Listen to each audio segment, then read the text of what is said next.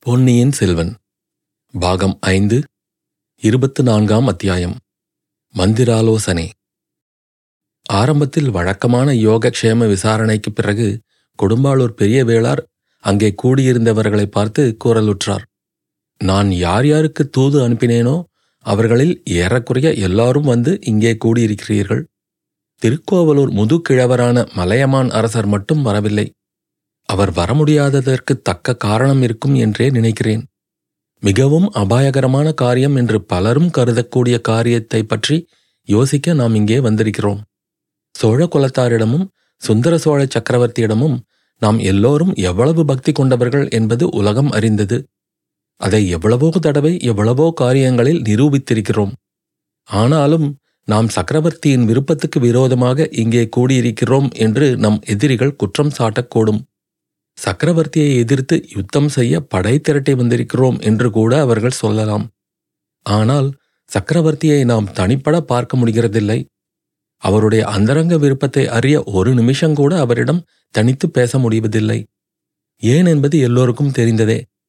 சக்கரவர்த்தியின் தேக சுகத்தை உத்தேசித்து அவரை தஞ்சை கோட்டையில் வைத்திருப்பதாக சொல்லப்படுகிறது. உண்மையில் பழுவேட்டரையர்கள் அவரை சிறைப்படுத்தி வைத்திருக்கிறார்கள் என்றே எனக்கு தோன்றுகிறது. நீங்கள் எல்லோரும் என்ன கருதுகிறீர்களோ தெரியவில்லை. சேனாதிபதி இந்த இடத்தில் சிறிது நின்றதும் ஆம் ஆம் அதுதான் உண்மை. சக்கரவர்த்தியை சிறையில்தான் வைத்திருக்கிறார்கள் என்று அக்கூட்டத்தில் பல குரல்கள் எழுந்தன. உங்கள் ஆமோதிப்பிலிருந்து நாம் எல்லோரும் ஒத்த உணர்ச்சியும் ஒரே நோக்கமும் கொண்டவர்கள் என்று ஏற்படுகிறது. விஜயாலய சோழர் காலத்திலிருந்து எத்தனையோ ஆயிரம் ஆயிரம் வீரர்கள் இன்னுயிரை போர்க்களத்தில் பலி கொடுத்து இந்த சோழ சாம்ராஜ்யம் இந்த மகோன்னத நிலைக்கு வந்திருக்கிறது. சோழ நாட்டைச் சேர்ந்தவர்கள் என்று சொல்லிக்கொள்ளவே நமக்கெல்லாம் பெருமையா இருக்கிறது. அப்படிப்பட்ட சோழ குலத்துக்கும் சாம்ராஜ்யத்துக்கும் எவ்வித குறைவும் ஏற்படாமல் பாதுகாப்பதற்கே நாம் இங்கே கூடியிருக்கிறோம். சக்கரவர்த்திக்கு எதிராக சதி செய்வதற்கு அல்ல. சக்கரவர்த்தியின் எதிரிகள் அவரை மூன்று வருஷ காலமாக சிறையில் அடைத்து வைத்திருக்கிறார்கள். அவருக்கு உடல்நிலை சரியாக இல்லை என்று காரணம் சொல்கிறார்கள். தொண்ணூறும் ஆறும் புண் சுமந்த திருமேனியரான விஜயாலய சோழர் எண்பதாவது பிராயத்தில் திருப்புறம்பையும் போர்க்களத்தில் வந்து இரண்டு கைகளில் இரண்டு கத்திகளை ஏந்தி சக்கரமாகச் சுழற்றி அவர் புகுந்து சென்ற இடமெல்லாம் எதிரிகளின் தலைகளை மலைமலையாக குவித்தார். அத்தகைய வீரர் வம்சத்தில் பிறந்த சுந்தர சோழர் தேக அசௌக்கியத்தை காரணமாகச் சொல்லிக்கொண்டு வெளியில் வரவே மறுக்கிறார் என்றால் அது நம்பக்கூடிய காரியமா? சக்கரவர்த்தியை சிறை வைத்திருக்கும் துரோக சிந்தனையாளர் பில்லி சூனிய மாய மந்திர வித்தைகளைக் கொண்டு அவருக்கு சித்த குழப்பத்தையும் உண்டாக்கிவிட்டார்கள் என்று தோன்றுகிறது. சக்கரவர்த்தியின் சித்தம் சரியான நிலையில் இருந்தால் தமக்கு பீமார்ஜுனர்களைப் போன்ற இரண்டு வீராதி வீர புதல்வர்கள் இருக்கும்போது போர்க்களத்தையே கண்ணால் கண்டறியாத மதுராந்தகனுக்கு பட்டம் கட்ட விரும்புவாரா? இப்போது பலர் ஒரே சமயத்தில் சக்கரவர்த்தியின் விருப்பம் அதுவென்று நமக்கு எப்படி தெரியும்? என்று கேட்டார்கள். நமக்கு நேர்முகமாக தெரியாதுதான். பழுவேட்டரையர்கள் கட்டிவிட்ட கதையாக இருக்கலாம். ஆனால் நம் முதன் மந்திரி அனிருத்த பிரம்மராயர் கூட அதை நம்புகிறார். அனிருத்தரும் அவர்களோடு சேர்ந்திருக்கலாம். யார் கண்டது? என்றார் கூட்டத்தில் ஒருவர். அப்படியும் இருக்கலாம். அதன் உண்மையை அறிந்து கொள்வது நாம் இங்கே கூடியிருப்பதன் ஒரு முக்கிய நோக்கம். இன்றைய தினம் இத்தஞ்சை மாநகரில் உலவி வரும் வதந்தியை நீங்களும் அறிந்திருப்பீர்கள். நான் அதை நம்பவில்லை. சக்கரவர்த்தியை உயிரோடு தரிசிக்கும் பாக்கியம் நமக்கெல்லாம் கிடைக்கும் என்றே நம்பியிருக்கிறேன். அப்படி அவரை தரிசிக்கும் போது பட்டத்தை பற்றி அவருடைய விருப்பம் என்னவென்பதை நேரில் கேட்டு தெரிந்து கொள்வோம். ஒருவேளை சக்கரவர்த்தியே மதுராந்தகனுக்கு பட்டம் கட்டும் விருப்பத்தை தெரிவித்தார் என்றால் அதை நீங்கள் எல்லாம் ஒப்புக்கொள்வீர்களா? மாட்டோம் மாட்டோம் என்ற பெருங்கோஷம் எழுந்தது. நானும் ஒப்புக்கொள்ள மாட்டேன். ஏனென்றால் சக்கரவர்த்தி தெளிவுள்ள சித்தமுடையவராயிருந்தால் அவ்விதம் ஒரு நாளும் தெரிவிக்க மாட்டார். பராந்தக சக்கரவர்த்தியின் காலத்திலேயே பட்டத்து உரிமை பற்றி விஷயம் தீர்ந்து முடிந்துவிட்டது. சுந்தர சோழரும் அவருடைய சந்ததிகளுமே தஞ்சை சிங்காதனம் ஏற வேண்டும் என்று அந்த மன்னர் உயிர்விடும் தருவாயில் கூறியதை நானே என் செவிகளால் கேட்டேன். கேட்டவர்கள் இன்னும் பலரும் இங்கே இருப்பார்கள். காலஞ்சென்ற மகனாகிய கண்டராதித்தர் தம் குமாரனுக்கு ராஜ்யமாளும் ஆசையே உண்டாகாத விதத்தில் அவனை வளர்க்க முயன்றார். அவருடைய தர்ம பத்தினியாகிய பெரிய பிராட்டியார் சிவபக்தியே உருக்கொண்டவரான செம்பியன் மாதேவடிகள் மதுராந்தகனுக்கு பட்டம் கட்டக்கூடாது என்பதில் பிடிவாதமாயிருப்பதை நாம் எல்லோரும் அறிந்திருக்கிறோம். இதற்கெல்லாம் ஏதோ ஒரு முக்கிய காரணம் இருக்கத்தான் வேண்டும். அப்படி இருக்கும்போது சுந்தர சோழர் ஏன் மதுராந்தகனுக்கு பட்டம் கட்ட ஆசைப்படுகிறார்? அவர் சித்தம் சரியாயில்லை என்பதற்கு இன்னும் ஒரு உதாரணமும் கூறுகிறேன். வீரபாண்டியனை கொன்று பாண்டிய சைன்யத்தை நிர்மூலம் செய்த பிறகு பாண்டியனுக்கு உதவி செய்ய முன்வந்த ஈழத்து அரசனை தண்டிப்பதற்காக என் சகோதரன் படையெடுத்துச் சென்றான். அவனுக்கு உதவியாக போதிய சைன்யங்களையும் தளவாடங்களையும் அனுப்பத் தவறிவிட்டோம். அதனால் அவன் போர்க்களத்தில் வீரமரணம் எய்த நேர்ந்தது. சோழ நாட்டின் வீரப்புகழுக்கு நேர்ந்த அந்த களங்கத்தை துடைத்துக் கொள்ளும் பொருட்டு நானும் பொன்னியின் செல்வரும் சென்றோம். ஈழத்துப் படைகளை நிர்மூலமாக்கினோம். அனுராதபுரத்தை கைப்பற்றினோம். மகிந்தன் மலைநாட்டுக்குள் ஓடி ஒளிந்து கொள்ளுமாறு செய்தோம். தனாதிகாரி பழுவேட்டரையர் எங்களுடன் ஒத்துழைக்கவில்லை என்பது உங்களுக்கெல்லாம் தெரியும். உங்களில் இங்கே வந்திருக்கும் வர்த்தக மகாஜனத் தலைவர்கள் உணவுப் பொருள்களை அனுப்பி பேருதவி செய்தீர்கள். ஆனாலும் நம் வீரர்கள் எவ்வளவோ கஷ்டங்களை அனுபவிக்கும்படி நேர்ந்தது. அவ்வளவையும் பொறுத்து கொண்டு மகிந்தன் படைகளை நிர்மூலமாக்கியது எதனால்? சோழ குலத்து மாவீரர்களுக்குள்ளே ஈடில்லா மாவீரராகிய பொன்னியின் செல்வர் அளித்த உற்சாகத்தினாலேதான் அப்படிப்பட்ட வீரப்புதல்வருக்கு தந்தையாகிய சக்கரவர்த்தி அளித்த பரிசு என்ன? ராஜத்ரோகம் செய்துவிட்டதாக அபாண்டம் சுமத்தி இளவரசரை சிறைப்படுத்தி கொண்டு வரும்படி கட்டளையிட்டதுதான். சித்த சுவாதீனம் உடைய ஒருவர் இவ்வாறு கட்டளை பிறப்பித்திருக்க முடியுமா? சேனாதிபதி மறுபடியும் சக்கரவர்த்தியின் கட்டளையை பற்றியே பேசுகிறீர்கள். சக்கரவர்த்தி தான் அக்கட்டளையை அனுப்பினார் என்பதற்கு என்ன அத்தாட்சி என்று சபையில் இருந்தவர்களில் ஒருவர் கேட்டார். அதற்கு அத்தாட்சி ஒன்றுமில்லை. அதன் உண்மையை பற்றி நேரில் கேட்டு தெரிந்து கொள்ள விரும்பியும் தான் இங்கே நாம் வந்து சேர்ந்திருக்கிறோம். சக்கரவர்த்தியின் சம்மதமின்றி இத்தகைய கட்டளை பிறந்திருக்க கூடுமானால் இந்த சோழ சாம்ராஜ்யம் எவ்வளவு பயங்கரமான நிலைமையில் இருக்கிறது என்பதை சிந்தித்துப் பாருங்கள்.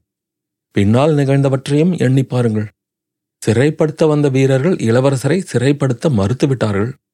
இளவரசர் தாமாகவே தந்தையின் கட்டளைக்கு கீழ்ப்படிந்து பார்த்திபேந்திர பல்லவனுடைய கப்பலில் ஏறி வந்தார். அந்த கப்பல் புயலில் சிக்கிக் கொண்டதாம். அப்போது இளவரசர் கடலில் மூழ்கி மாண்டதாக ஒரு வதந்தி பரப்பப்பட்டது. இதை நான் நம்பவே இல்லை. பொன்னியின் செல்வனை சமுத்திரராஜன் அபகரித்திருக்க மாட்டான் என்று உறுதியாக நம்பினேன். அந்த கப்பலில் வந்த மற்ற எல்லோரும் உயிர் பிழைத்திருக்கும் போது இளவரசர் மட்டும் எப்படி கடலில் மூழ்கி மாண்டிருக்க முடியும்? ஆகையால் இளவரசர் கரை ஏறியதும் அவரை சிறைப்படுத்த சதி நடந்திருக்க வேண்டும். அந்த சூழ்ச்சியை அறிந்து கொண்ட இளவரசர் தப்பிச் சென்று எங்கேயோ பத்திரமாய் இருக்கிறார். சரியான சமயத்தில் வெளிப்புறப்பட்டு வருவார் என்று நம்பியிருந்தேன். உங்களில் பலரும் அப்படி நம்பியதாக தெரிவித்தீர்கள். நமது நம்பிக்கை நிறைவேறியது. நாகைப்பட்டினத்தில் புயல் அடித்த அன்று இளவரசர் வெளிப்பட்டார் என்பதாகவும் சோழ நாட்டு மக்கள் அவரை விஜய கோலாகலத்துடன் வரவேற்று தஞ்சைக்கு அழைத்து வருகிறார்கள் என்பதையும் அறிந்தோம். அவர்களுக்கு பக்கபலமாக இருக்கும் உத்தேசத்தினுடையேதான் நாமும் இவ்விடம் வந்து சேர்ந்தோம். ஆனால் வஞ்சகச் சூழ்ச்சிக்காரர்கள் மறுபடியும் தங்கள் கைவரிசையை காட்டிவிட்டார்கள். என்ன என்ன? என்று பலர் கவலை குரலில் கேட்டார்கள். நான் இந்த கூட்டத்துக்கு வருவதற்கு சில நிமிடங்களுக்கு முன்புதான் அச்செய்தி கிடைத்தது. இன்று காலையில் திருவாரூரிலிருந்து இளவரசர் புறப்பட இருந்த சமயத்தில் அவர் ஏறி வந்த யானைக்கு மதம் பிடித்து யானை பாகனை தூக்கி எறிந்து விட்டதாம். யானை தறிகெட்டு ஓடிவிட்டதாம். அப்போது ஏற்பட்ட குழப்பத்தில் இளவரசரும் காணாமல் போய்விட்டாராம். ஐயையோ இது என்ன விபரீதம்? தெய்வமும் வஞ்சகர்கள் கட்சியில் இருக்கிறதா? என்று இப்படி பலர் அங்கலாய்க்கத் தொடங்கினார்கள். அவர்களை சேனாதிபதி கையமர்த்தி அமைதியாய் இருக்கச் செய்தார்.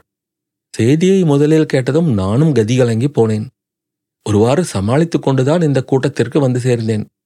இளவரசர் அருள்மொழிவர்மர் போர் முனையில் எத்தகைய நிகரில்லாத வீரம் உடையவரோ அப்படியே அறிவாற்றலிலும் நிகரற்றவர். வஞ்சகர்களின் சூழ்ச்சி வலையில் அவ்வளவு சுலபமாக அகப்பட்டு கொண்டு விட மாட்டார். சீக்கிரத்தில் அவரை பற்றி நல்ல செய்தி ஏதேனும் கிடைக்கும் என்று எதிர்பார்த்து கொண்டிருக்கிறேன். அதற்கிடையில் நாம் என்ன செய்ய வேண்டும்? இந்த இக்கட்டான நிலைமையில் எப்படி நடந்து கொள்ள வேண்டும் என்பதை பற்றி உங்கள் அபிப்பிராயங்களை தெரிந்து கொள்ள விரும்புகிறேன். இவ்விதம் சேனாதிபதி தாம் சொல்ல வேண்டியதைச் சொல்லி முடித்ததும் மற்றவர்கள் தங்கள் கருத்துக்களை தெரிவித்தார்கள். அவர்களுடைய கருத்துக்கள் முக்கியமான விஷயங்களில் ஏறக்குறைய ஒரே மாதிரியாகவே இருந்தன. சில்லறை விவரங்களில் மட்டுமே மாறுபட்டன. அங்கே உள்ளவர்களின் பிரதிநிதிகள் நாளைய தினம் சக்கரவர்த்தியை நேரில் சந்தித்து பேச வசதி கோர வேண்டும். அதற்கு வாய்ப்பு கிடைத்தால் சக்கரவர்த்தியிடம் மதுராந்தகன் சோழ சிங்காதனம் ஏறுவதை நாங்கள் விரும்பவில்லை என்று தெளிவாக தெரிவித்துவிட வேண்டும் என்று பலர் கூறினார்கள். ஒன்று பழுவேட்டரையர்களுடைய சர்வாதிகார பதவிகளிலிருந்து சக்கரவர்த்தி அவர்களை நீக்கிவிட வேண்டும். அல்லது சக்கரவர்த்தி தஞ்சாவூரை விட்டு பழையாறைக்கு போய்விட வேண்டும் என்று இன்னும் சிலர் வற்புறுத்தினார்கள். ஆதித்த கரிகாலருக்கு ஏற்கனவே யுவராஜ்ய பட்டாபிஷேகம் ஆகியிருப்பதால் அவரே அடுத்து பட்டத்துக்கு உரியவர். அவராக பட்டம் வேண்டாம் என்று மறுதளித்தால் அடுத்தபடி சிங்காதனத்துக்கு உரிமையாளர் அருள்மொழிவர்மர்தான். இதை சந்தேகத்துக்கு இடம் வையாமல் சக்கரவர்த்தியிடம் தெரிவித்து அவரையும் ஒப்புக்கொள்ள பண்ண வேண்டும் என்றார்கள் வேறு சிலர். சக்கரவர்த்தியை சந்திப்பதற்கே வாய்ப்பு கிடைக்காவிட்டால் கோட்டை கதவுகளை திறப்பதற்கு மறுத்தால் கோட்டையை முற்றுகையிட வேண்டியதுதான் என்று சிலர் சொன்னார்கள். முற்றுகை எதற்காக? உடனடியாக கோட்டை கதவுகளையும் மதில்களையும் தகர்க்கும்படி வீரர்களை ஏவ வேண்டியதுதான் என்று சிலர் கூறினார்கள். இளவரசரை பற்றி செய்தி வரும் வரையில் காத்திருப்பது நல்லது என்றும் ஆதித்த கரிகாலருக்கு ஆள் அனுப்பி அவரையும் தருவித்துக் கொள்ள வேண்டும் என்றும் சிலர் கருதினார்கள். அதற்கெல்லாம் காத்திருப்பதில் என்ன பயன்? பழுவேட்டரையர்களின் ஆதிக்கத்தில் உள்ள சுந்தர சோழ பெரும்படை கொள்ளிடத்துக்கு அக்கறையில் மழை நாட்டில் இருந்து வருகிறது. தற்சமயம் கொள்ளிடத்திலும் மற்ற நதிகளிலும் பெருவெள்ளம் போவதால் அப்படைகள் இங்கு வர முடியாது. ஆகையால் கோட்டையை தகர்த்து சக்கரவர்த்தியை பழுவேட்டரையர்களின் சிறையிலிருந்து மீட்பதற்கு இதுவே தக்க சமயம் என்று வற்புறுத்தினார்கள் வேறு சிலர். இவ்வாறு விவாதம் நடந்து கொண்டிருக்கையில் கூடாரத்தின் வாசலில் காவல் புரிந்து கொண்டிருந்த வீரன் ஒருவன் அவசரமாக உள்ளே வந்து சேனாதிபதியின் காதில் ஏதோ கூறினான். அவர் கூட்டத்தினரை பார்த்து இதோ வந்துவிடுகிறேன் சற்று பேசிக் கொண்டிருங்கள் என்று சொல்லிவிட்டு வெளியேறினார். அத்தியாயம் முடிவு.